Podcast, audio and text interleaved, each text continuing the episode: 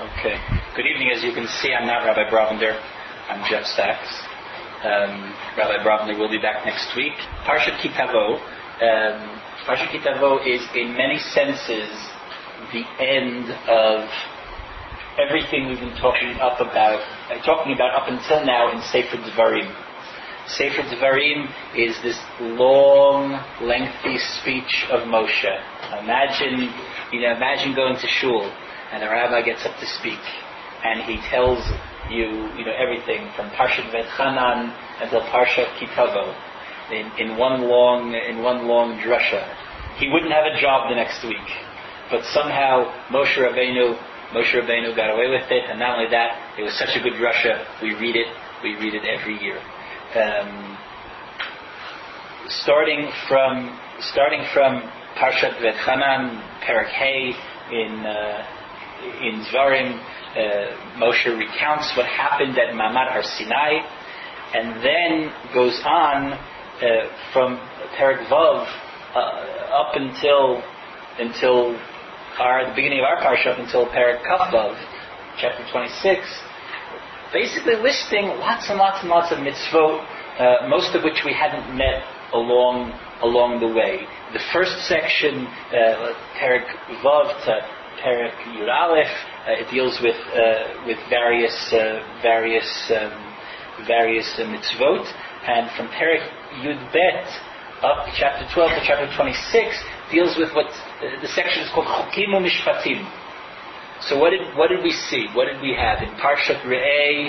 Parshat Re'eh, the theme was the Mikdash and Yerushalayim as the center of the national center of of, of religious life.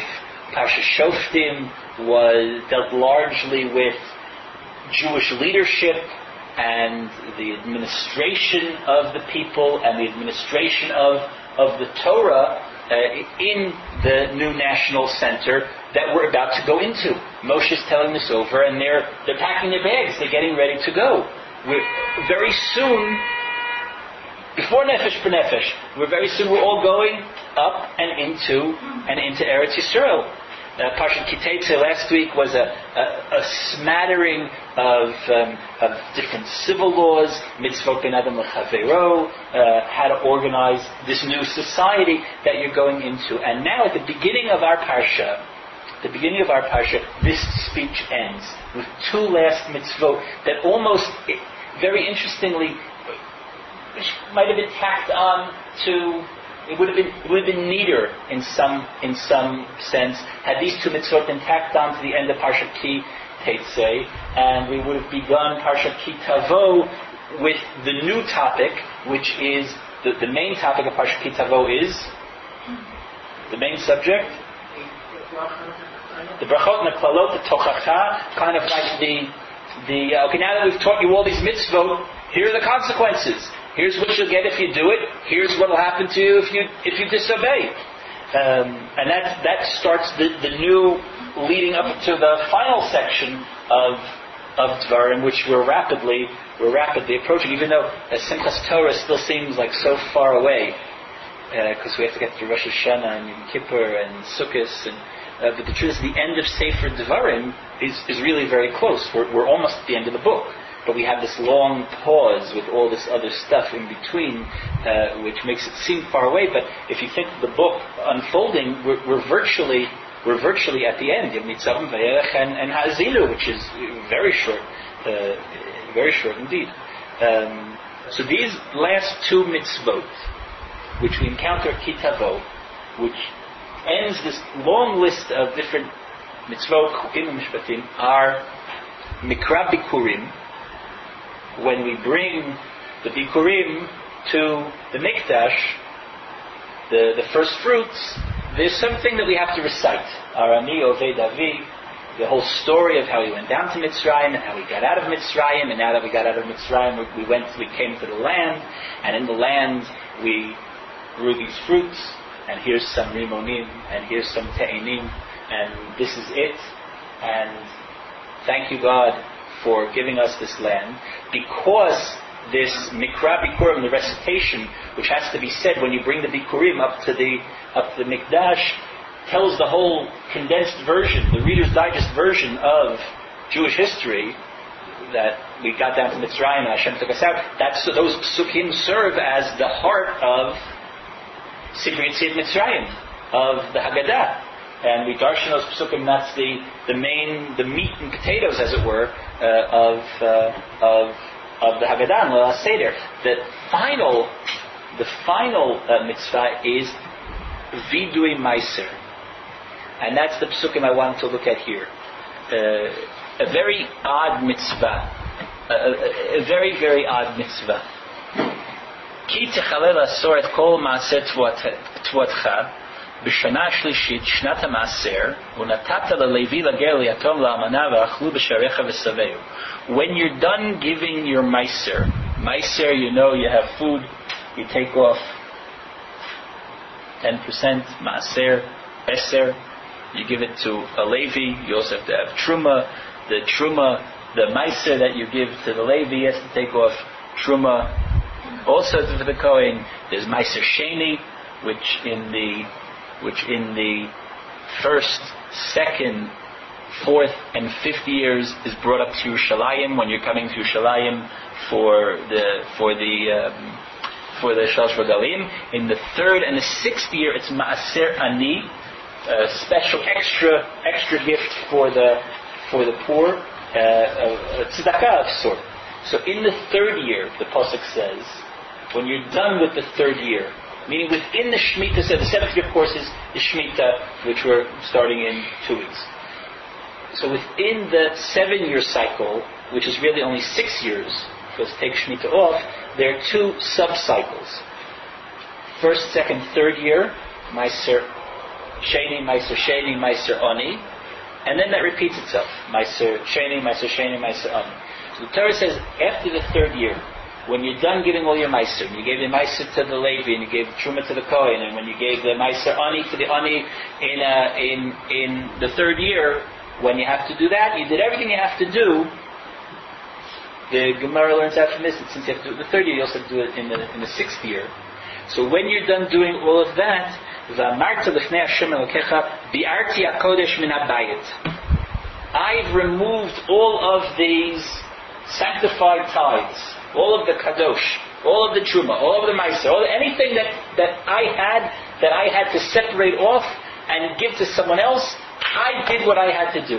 I don't have anything hiding in my house. I don't have a cupboard full of meiser that I never got around that I never got around to giving. I don't have any meiser. I don't have any meiser uh, rishon. I don't have any meiser sheni. I don't have any meiser. I don't have any truma that I didn't do what I was supposed to do. Biarti, I, I, I removed it from my home, v'gam netativ, v'gam netativ le'levi, v'lager, li'atom, la'amana. I gave it to everybody that was supposed to get it, each thing according to whoever was supposed to go to. ככל מצוותך אשר ציוויתני לא עברתי ממצוותיך ולא שכחתי. All of those mitzvot you gave me, Hashem, I did them all. I didn't forget a thing. He, lists all the things you're not supposed to do, all the things you're supposed to do to the uh, with the and says, I did everything kemoshe tzarich. I did everything that I was instructed. And since I did everything that I was instructed, this is the continuation of the vidu of the recitation. Hashkifa mima'on kodshecha. Look down from your holy abode. Mina shamayim uverechet amcha את ישראל ואת האדמה אשר נתת לנו כאשר נשבעת לאבותינו ארץ זבת חלב ודבש. God, I did everything you told me. So now, I'm saying in parentheses, you keep your end of the deal. Look down on us from on high. Bless us. Bless the Jewish people. Bless the land. Bless the land that you gave us, the land flowing with milk and honey. It's extraordinarily strange for so many different reasons. Number one, what is this doing here? Why does Moshe choose to end this great speech on this one halacha? On this one halacha. So where should it where should where should it belong? If you were organizing, you know, the Torah, where would you think this mitzvah should appear?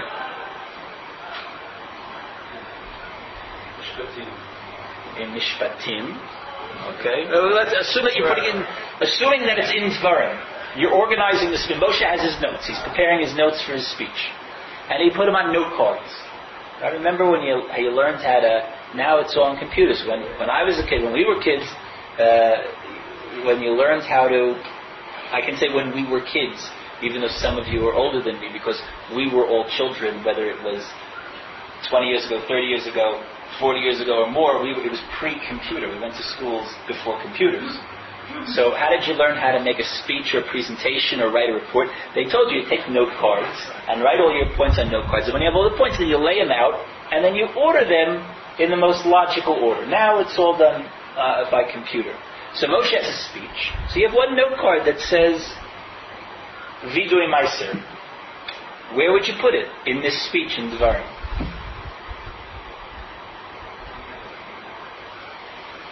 Well, probably. Yeah, bidyuk.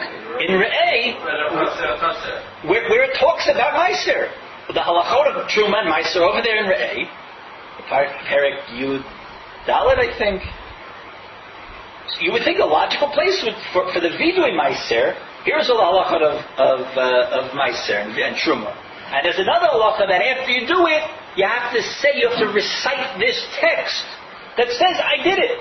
But it's not there. It's over here by Bikurim. So some want to say that it's, it's here by, it's here at the end because since it's so much related to Bikurim, Mikra, these two mitzvot, both agriculturally related, with some kind of verbal declaration.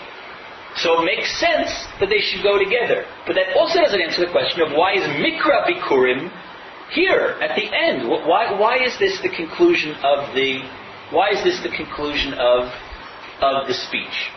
The second question, in what way, in what way is this vidui? So we all know about vidui, about confession, because we're all gearing up. Any Svaradim present? They're too tired because they started saying Slichas already from Rosh Chodesh. So we were lucky. We still get off another another week, and then we start saying Slichos.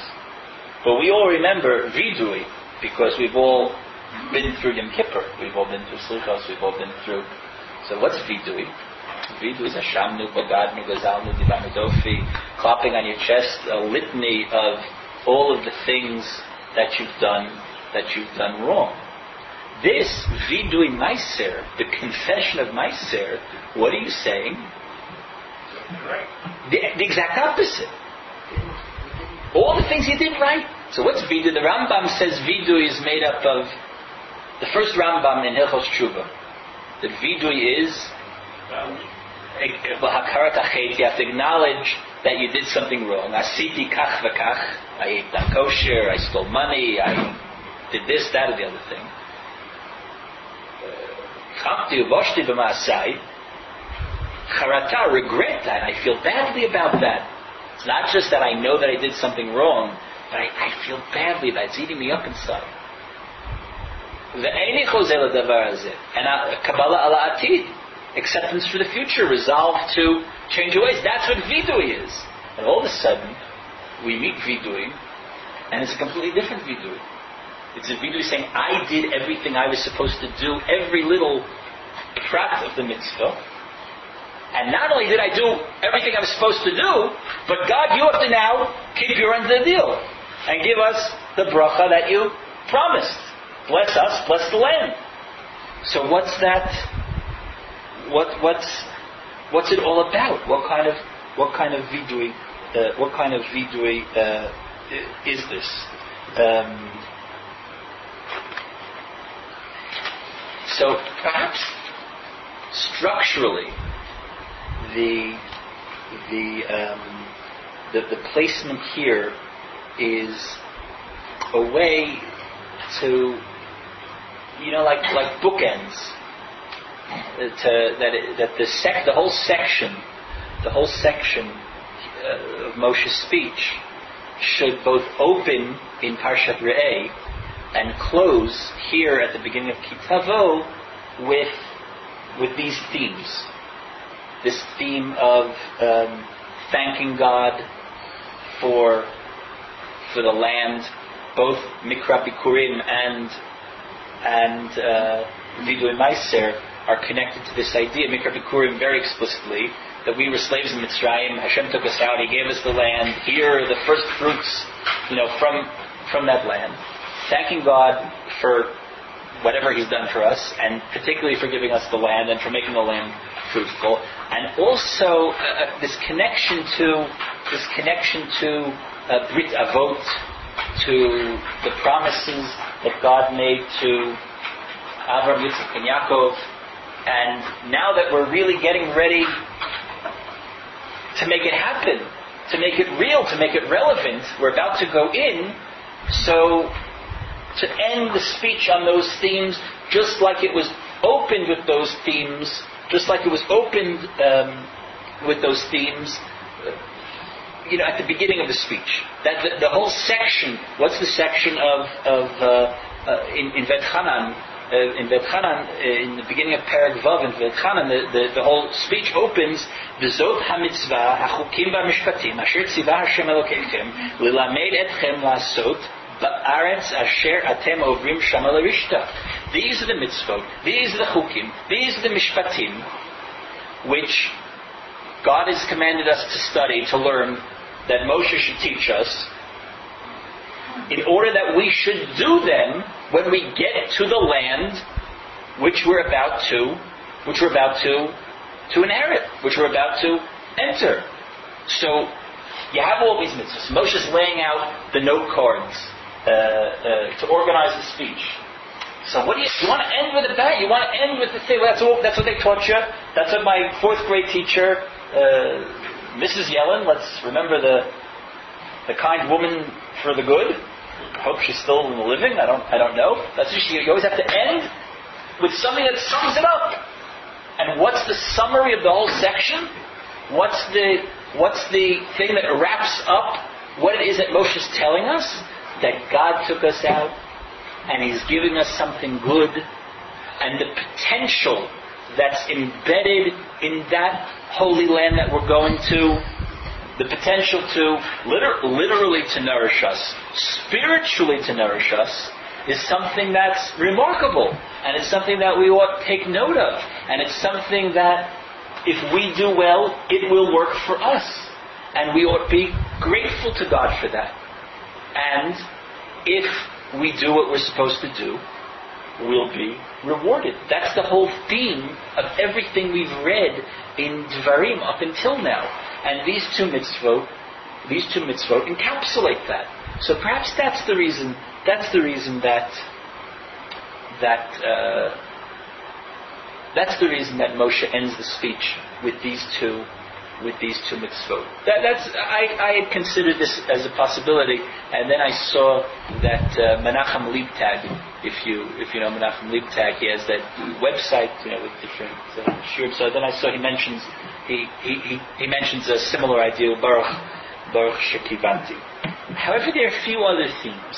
There are a few other themes which, on the surface, are not connected, but if we look at them, perhaps we can we can make sense of them. We can put them together and, and we can understand both this particular mitzvah of Vidui Meiser as well as the, the larger theme of everything Moshe's been talking about up until now.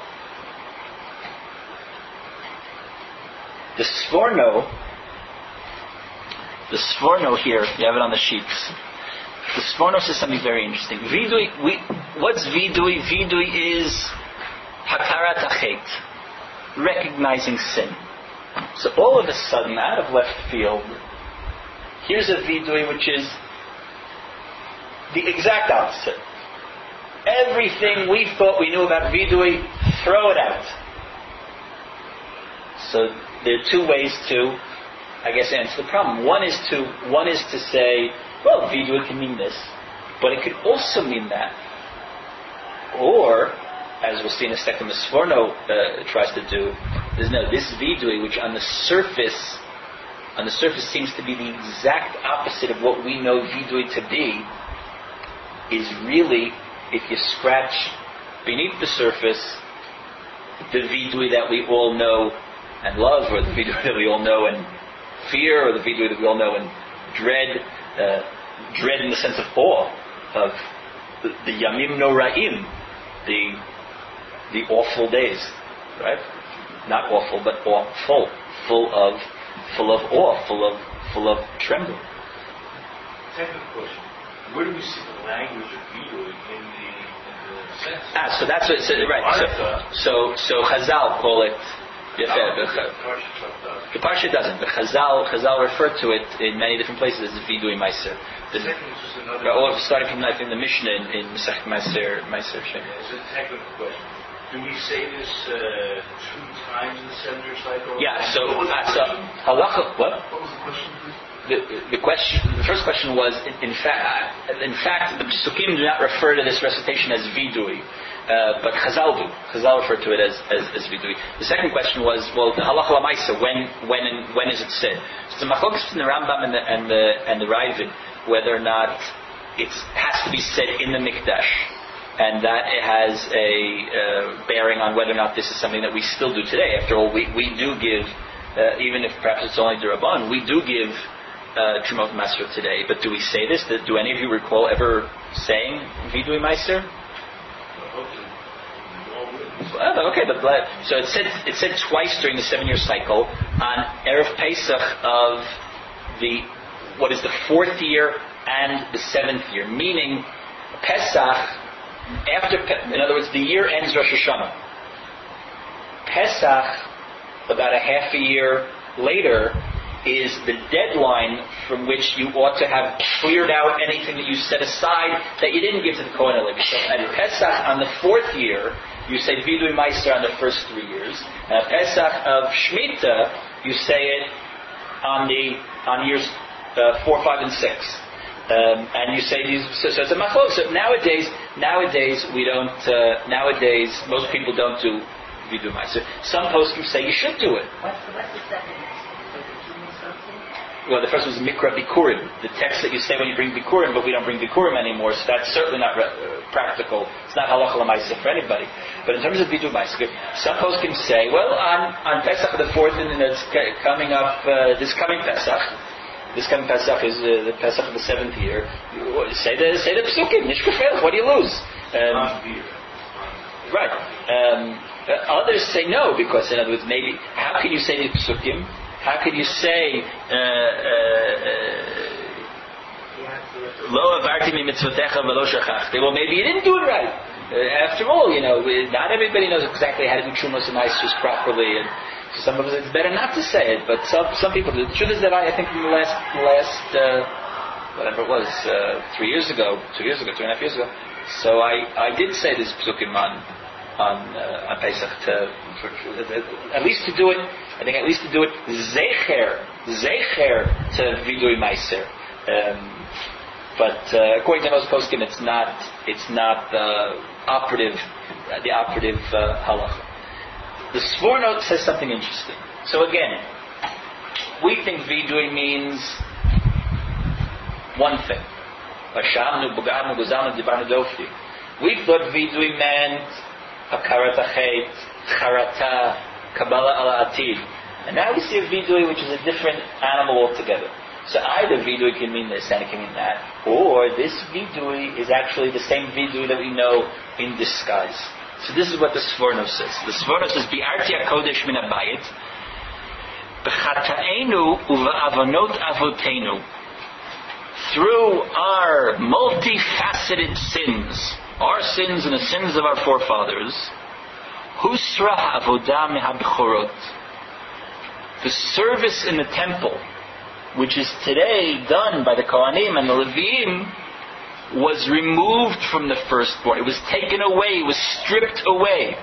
In the original plan, who were the Kohanim? What? No. The Bechorot. The firstborn of each family would have gone off to serve in the temple. And then what happened? After the sin of the golden calf, when the Leviim, when the Becharot and most of the Am did not distinguish itself, and the Leviim did distinguish themselves, this is another theme that runs throughout the, the great speech of Moshe. That the, the spiritual leadership the kahuna was given to Aaron Uvanav and to Shevet Levi in a larger sense. And it was taken away from the Bechorot. It was taken away from the firstborn.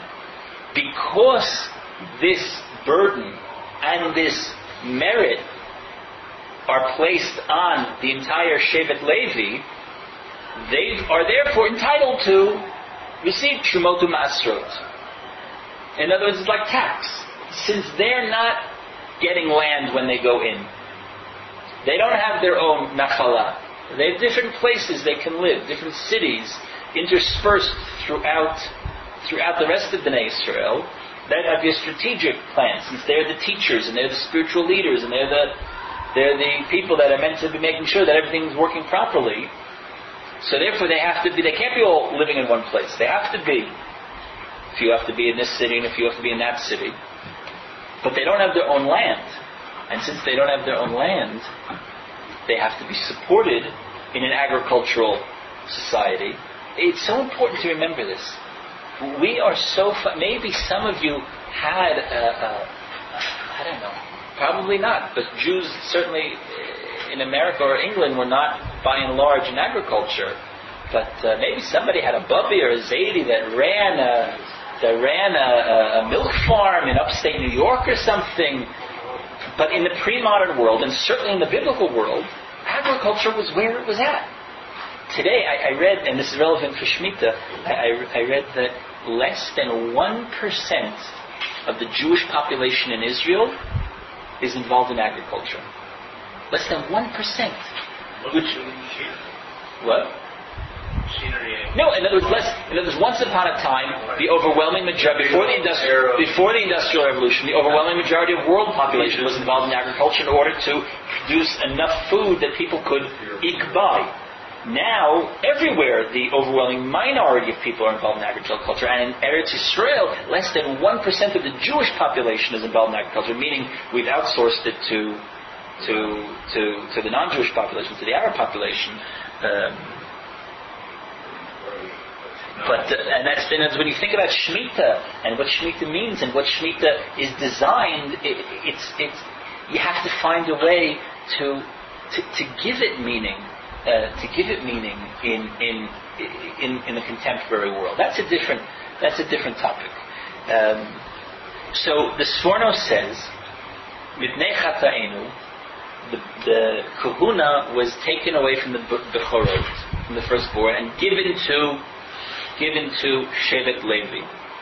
Asher lehem hayu ruyot trumot masrot. V'zehu vidui meiser Zal. In other words, what's the vidui here? What's the hate?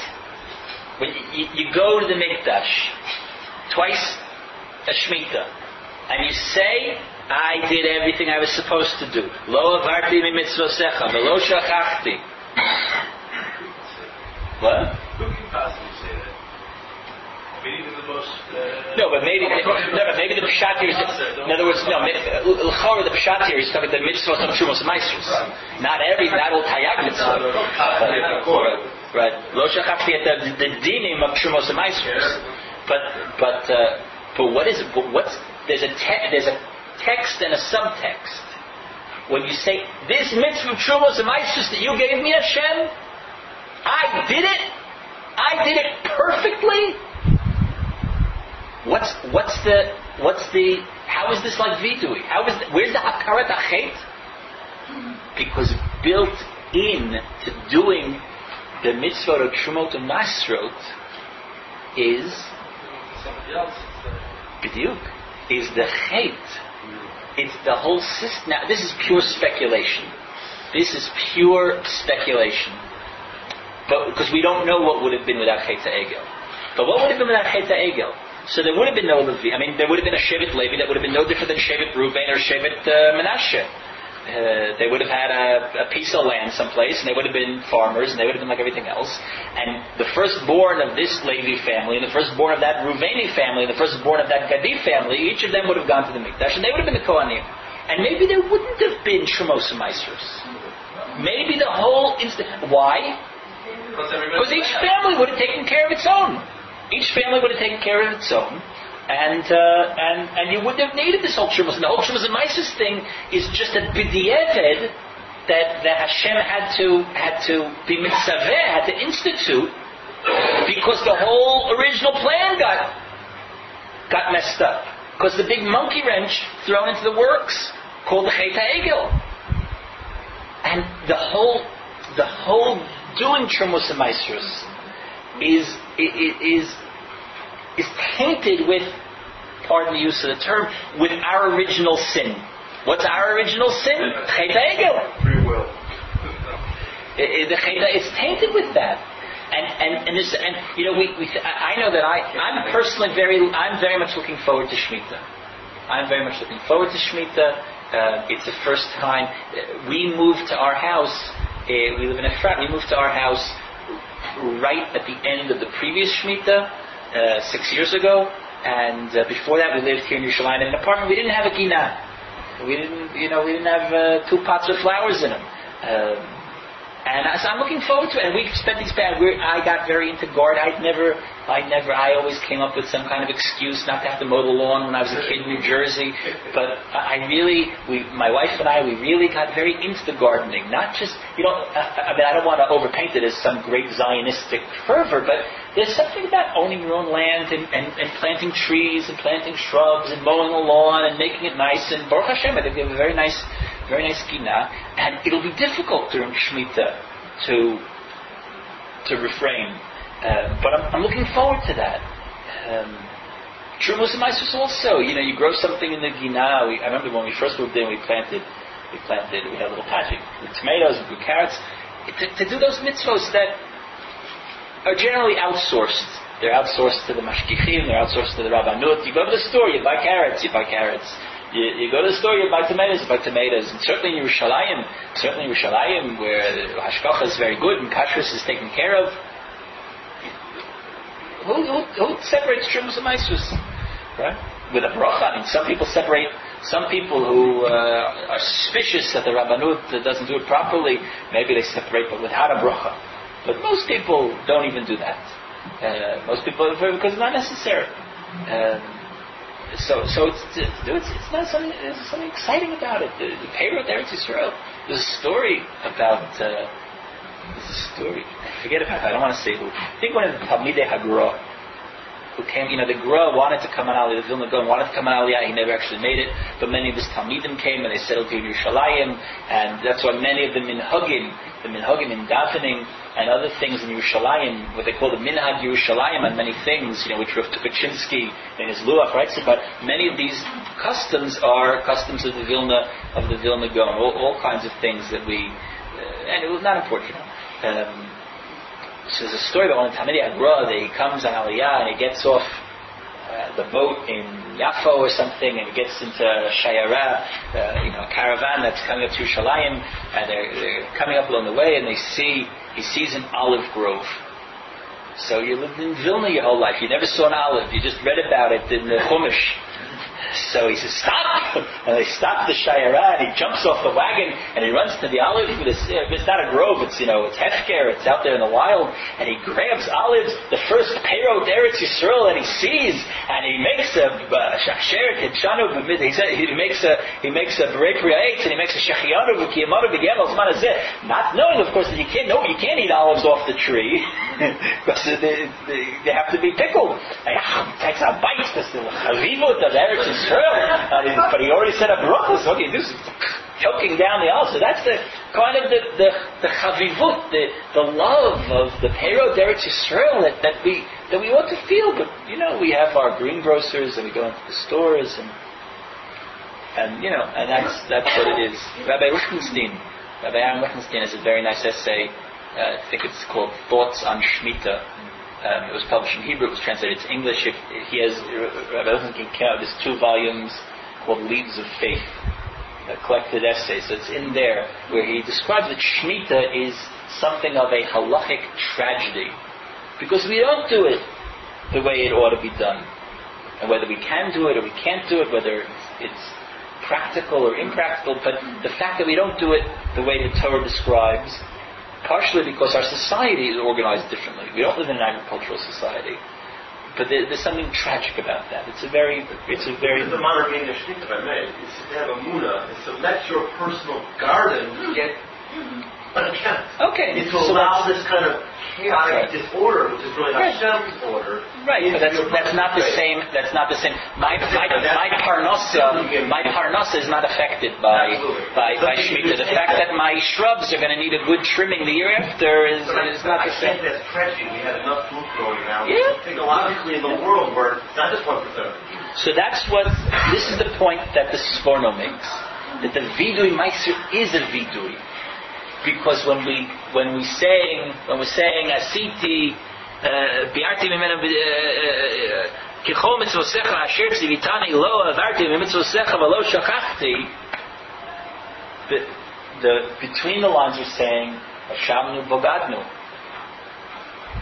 We're saying cheta because the whole mitzvah is predicated on that on that original and that's what the vidui is that's what the that's the vidui is because there's something of foul in the whole in the whole system so on one hand we we ought to feel that excitement that I just described we ought to feel what I described about my feelings about this is not relevant for Shemitah Shemitah uh, Shemitah would have been Shemitah even according to this hypothesis that according to the original plan there would be no Shemos Maasros but there, there there might have still been Shemitah. There probably would have still been, been Shemitah. But that, that feeling for Trumas and Maasros, what? No, definitely. Definitely. Yes, true. Um, but, uh, but, uh, but that, that kind of excitement that we feel for it, not to negate that, not to disparage that by any means, but the whole system is predicated on, on a problem. The, the Malbim the Malbim addresses a, a related problem of each of them is trying to break down this. The the Pshat of the Psukim is so beautiful, right? The Pshat of the Psukim is you know I did all the mitzvahs Hashem Yasher Koach to me, and please do what you have to do and give me a bracha. And uh, the the Sforno saying, well, you know, you did these mitzvahs, but it's only after the fact that you know you got this mitzvah as a tikkun or as a not even as a tikkun as a as a kind of like to to compensate for the miserable state that you're in right it's like uh, you know it's like saying I don't know uh, it may not be a good metaphor but you know imagine imagine a, a husband who's like a miserable wife beater and you know, and he's he's he's Gittin. He, he doesn't he after the Besdin says he has to give his wife a get, he has to he, he drags his feet. And he finally goes and gives her a get. So it's true. Last week we read there's a mitzvah in the Torah. It's a tragic mitzvah. It is a mitzvah in the Torah, one of the 613, that if you divorce your wife, you have to give her a get. So the guy doesn't look for Yasher Koach. He doesn't go to shul the next day and say, "Ah, Shkena Li, I did a really great mitzvah." Right? It, it's, it's, it's predicated on, Like in the Leah, I shouldn't say. but it's, it's, it's predicated on a tragedy. It's, it's predicated on a, on a tragedy. Um, so that's so that's that's Sforno. The the Malbim says, what's this whole hashkifa minom kachecha? But well, since when do we boss around God? What, I did my mitzvahs, you keep your promise. So briefly, briefly, the the the, the Malbim here, the Malbim here says that it's there's two different kinds of. Let's, let's read this. it says. V'hine ma'amar hashkifa she'inyano hu tchina uvakasha lo ba v'lashon kol ha'tfilot hanimtzot b'tanach shekulan ba'u b'derech ritzui v'azkarat Hashem uh, it's a hashkifa, look down. It's poetic, right? We say to God, hashkifa, gaze down, look down from your from your holy abode, from the heavens. It's a kind of tefillah. It's not bossing around exactly. It's a tefillah saying, look, we've done what we promised, and we hope, we pray that you'll do what you'll daven, even what you promised, even though it's not exactly the regular kind of phraseology of tefillah that we're, that we're used to. Um, Asinu mashi bezarta aleinu, afata ase kama We did what we were supposed to do, you should also please do what you've promised. It's as if we're coming as a, as a, we have like a, a, a claim against God to fulfill His promise. V'chein ne'emar, uh, pasuk in Malachi, uh, the whole pasuk in Malachi, uh, it's, a, it's a typo, but it's pasuk Yud, not pasuk Tet. But uh, the pasuk Malachi says, "Heviu et kol hamaser el beit ha'otzar." In other words, Malachi says, "You bring the meiser to where you're supposed to bring it." Uvechanunina bazot v'harikoti lachem bracha ad blidai. Hashem says, "You bring the meiser, I'll give you the bracha." So that's the promise. Where's the promise? that we should do it. So here, uh, Pasuk in Malachi says, if you bring the Meiser to where you're supposed to do, if you do the way you're supposed to do it, I'll give you a bracha ad bli dai, unlimited, endless uh, bracha. That's the whole. That's the whole Hashem. Even though we ought not test God, we ought not. We're not in a position to make demands on, on God. About the maaser tzedakah mutar. But in terms of meiser and tzedakah, meiser is a kind of tzedakah. So then you're allowed to. Then you're allowed to push. Then you're allowed to make a demand. That's, and that's, that's built into the system. That's built into the system. And then he goes on to differentiate between a, a bechina and a nisayon. There's two different, it's very similar to something that Siv says uh, in uh, by Akedah Yitzchok. About what, what the there it's God testing man. Here we're testing we're testing God as it were. Uh, about the difference between different forms of nisyonot, of trials, of, of being tested, of being put, of being put to the test. So there's different kinds of tests, and that's and this is this kind is all right. This kind uh, this kind is uh, this kind is all right. Says the Malbim uh, because it's a tzedakah meiser test. It's a, tzedakah and meiser claim. And if in fact we do it what we're supposed to do, but you have to really do it. So meiser is easier than tzedakah. Meiser, in terms, you know, you have a carrot. If you know the dinim, so you do what you're supposed to do. And you can feel like, you know, I did what I was supposed to do. Like lots of other mitzvot. Right? You have your tefillin. Uh, if the tefillin are kosher, you have them checked. You know they're all right. So you know how to put on tefillin. When you're done putting on tefillin, you don't need to be paranoid. Maybe I didn't do it right. That's, that's an unhealthy. That's an unhealthy kind of uh, uh, emotions, which sometimes disguises itself as your shemayim. Maybe I didn't do it right. Maybe I should do it again. Maybe I, I should go get another pair of tefillin and put those on because maybe the ones that I had, there was something wrong with them. That's not a healthy kind of avodas Hashem by and large. Hmm? Yeah, it, it, can lead to. Uh, um, so, uh, so that's so. If, so shumas and if you know the dinim and you know how to separate, and you know how to give, and you know what to do, uh, so you can feel the same kind of confidence with as you can with all of your other mitzvot if you if you do it properly. Stuck is a little harder. Stuck in the classical sense, because after all, everybody does have a limit of how much they can give and and uh, the encounters with people are a little more. You know, when you filter the mitzvah through the variables of real human interaction, it's um, it's a little trickier. Rabbi Soloveitchik, if you turn the page, Rabbi Soloveitchik in the Chamesh Drashot, there's this very uh, nice collection of essays of, of drashot that Rabbi Soloveitchik gave. First, it was published. Uh, it was first published in Yiddish because they were Yiddish drashot that he gave to the Mizrahi, to the to the religious Zionists in America in the in the 50s and 60s. So he delivered them in Yiddish, and they were published in Yiddish, I think, as the Fear Drushes. And then they added another one, and so now it's the five drushos, and then it was published in English and published in Hebrew. And uh, so there's there's a drusha there called Brit Avot, where he addresses this question of this Meiser Vidui, and this larger question that we've been talking about of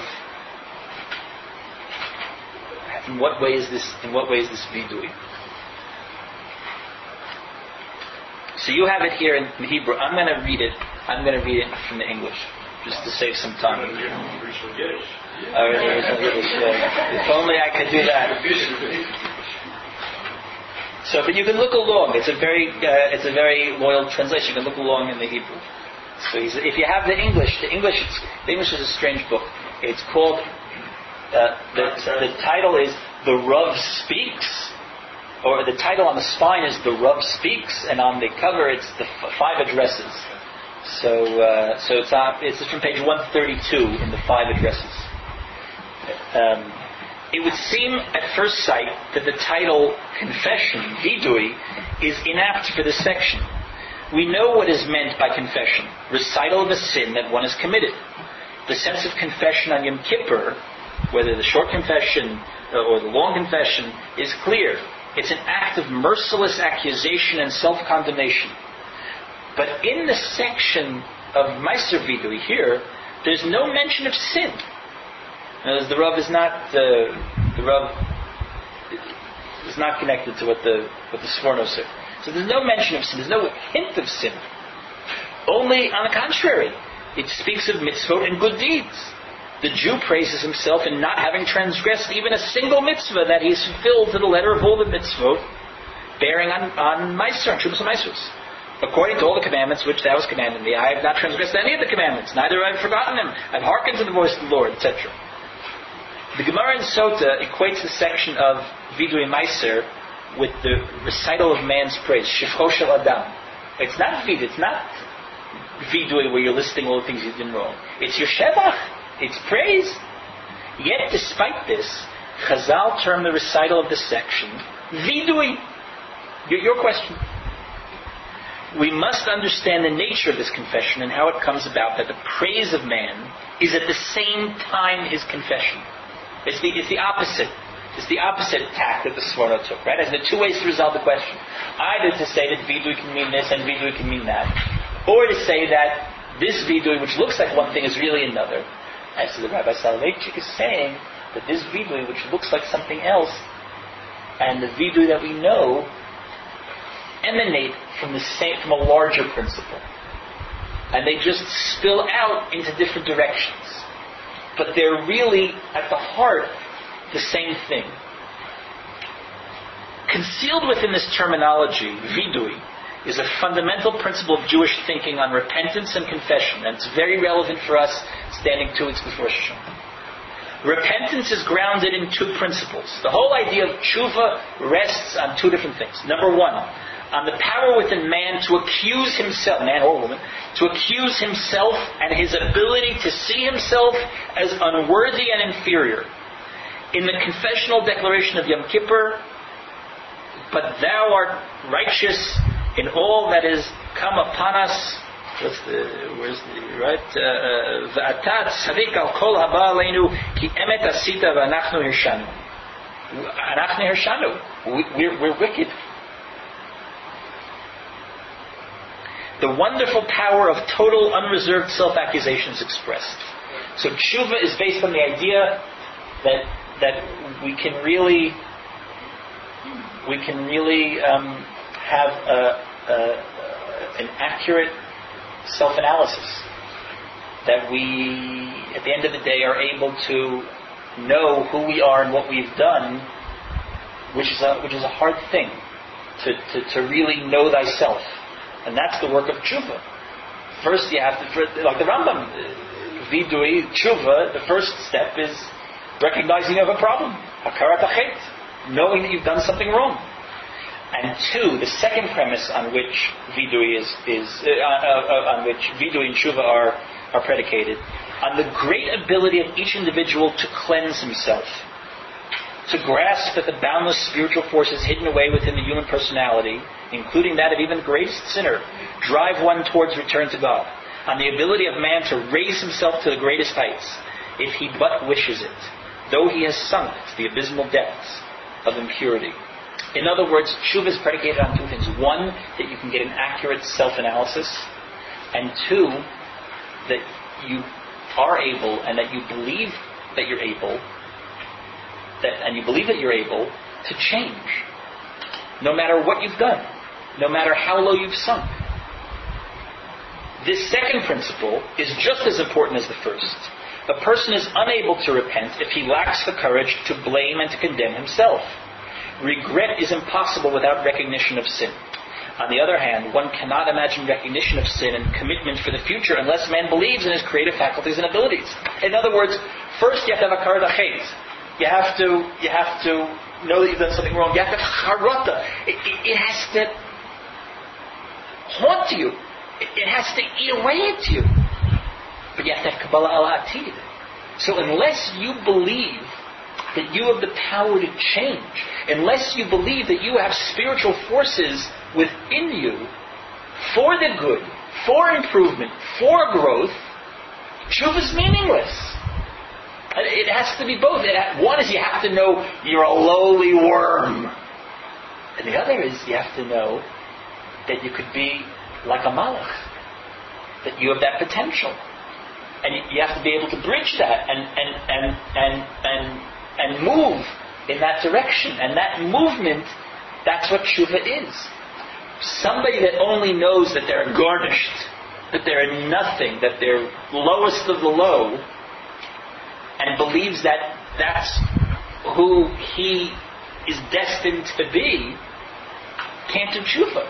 Because you can only, if you can only do the first step of hakarat achet and harata, it's not like, well, at least I got two thirds. Because without the Kabbalah al without the movement forward, it's meaningless. It, it, might even be worse than meaningless because if you can't change and it's just going to eat you up and it's going to destroy you and poison you, that, that might be liable to lead you to do worse things. Who, who knows? So this second principle is just as on the other hand, one cannot imagine recognition of sin and commitment for the future unless man believes in his creative faculties and abilities and the power of his soul that can help sanctify himself. If a person thinks that he is beyond saving and hence subject to natural mechanical forces, if he's not convinced of human freedom of action, then it's impossible for him to feel guilt, and there's no reason to expect him to change. And that's why, and I'll, I'll just briefly, and that's why, that's why this is a vidui. That's what it's. There's a vidui, you say Ashamnu Bagadnu goes out with the vidui of Yom Kippur, and then there's the vidui of Asiti, of, of Asiti Kol Mitzvotecha. Right? I did it perfect. That's also a vidui, because you can't say Ashamnu Bagadnu unless you know what you're also capable of. Ashamnu Bagadnu is meaningless unless you know that you're capable of doing it right. And since you know you're capable of doing it right, that casts Hashem Ashamnu Bagadnu, I did all these terrible things, Uh, on a spectrum of your abilities. And it makes it meaningful. And that's why this is, that's, Rabbi Soloveitchik says, that's what vidui is. That's why this is vidui meiser. I mentioned earlier, how can anybody possibly say this? It's it's a, it's a text you have to say, and you can say, I hope that you actually Right. Well, no, but in fact, if somebody knows, the halacha is, if somebody knows that they that they messed up on meiser or vidui, or they ate meiser when they when they when they were through when they were tamei or etc., so then they could they can't say it. But the question still remains. Okay, so so this is a this that's a vidui. But why is the vidui? How come we don't have vidui mezuzah? Why don't once you know twice in seven years? Twice in seven years, you're supposed to get your mezuzahs checked. Twice in seven years take you do masses. So when you do take your when you take your mezuzahs to the sofer, why don't you have vidui musa vidui mezuzah? a kol mitzvah secha. Kakatuv. mezuzah petecho visharecha. And I did it perfectly. Asiti, the Jew, has a tinge of chet in it because the minute we're in a city, people, Sman Oved, yeah. we did it. And now looking toward the future, we're good. That's what the Goy does, in a sense. They, when our whole the idea of Teshuvah by Soloveitchik is the potential to move to some other condition of being, irrespective. Uh, if you are just stuck with what you have done, asiti, asiti, asiti. No, but say, but why do we, but why do we attach it? So this one, which we do, and by the way, we don't do it all. This kind of, this kind of boastful pride, right. which has its place, is done the sakakol twice in seven years. Not something we do every day. It's not something we do every day. Twice in seven years. But why is it connected dafka to Maisa? Why dafka? That could be. Could, I just give an example. Mezuzah could be lots of other things. So Rav Kook said, Rav Kook said, I don't have the original in front of me. It's, you know, there's this uh, collection called Ein Ayah, which are collections of Agadot of Rav Kook on Shas, uh, Rav Kook's Perush on various Agadot and Shas, and the Agadot in the Ein Yaakov. So there are three volumes that are out, two volumes on Shabbos and one volume on Brachos. The second volume on Brachos, which was published and then disappeared, has now been republished. Has now been republished. It's going to be available in the stores apparently soon. So, in at the end of that volume, he also has on uh, on certain things in um, in the rest of Zroim and, and Maaser Sheni.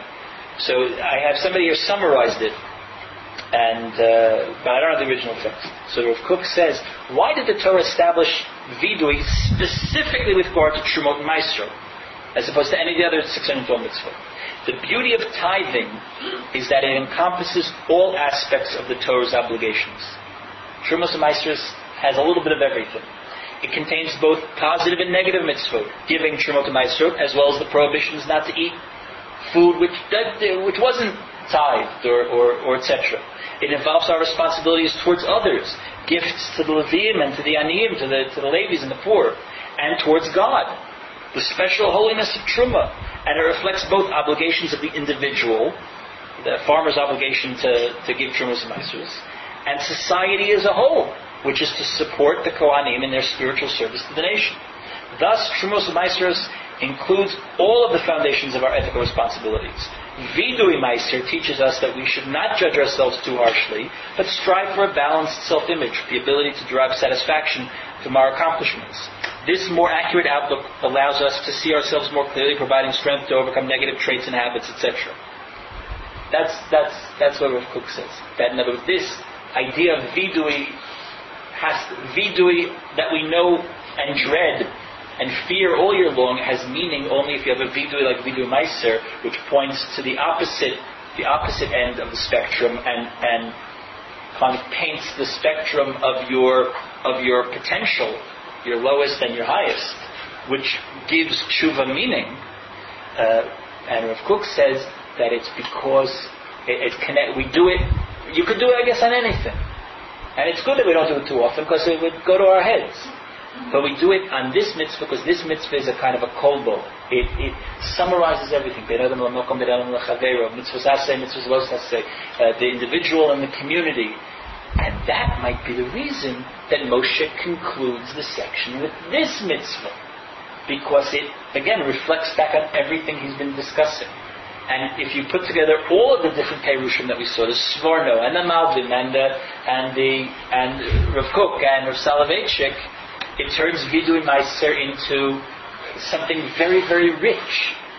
And if you're concluding this long drasha about, about the mitzvot, about the mitzvot, um, you know, it might be good to end the speech, to end the speech um, on this note, particularly as you're moving now, we, we, we are moving now into Eretz Yisrael, where we're going to have to start taking responsibility for ourselves. And we're going to have to build a society, and we're going to have to take this somewhat abstract vision of what it means to be Mamlechet Kohanim V'Goy Kadosh, and make it mean something on the ground. That's Vidui Meiser. That's, that's, that's this mitzvah of knowing what could go wrong. After all, the whole thing is predicated on, on the big wrong of the Chet Egel. Social responsibility,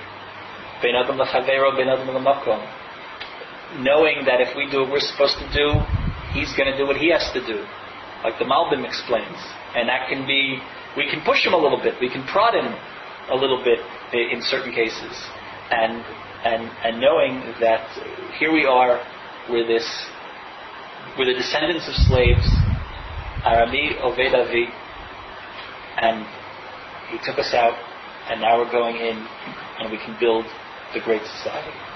Shabbat Shalom.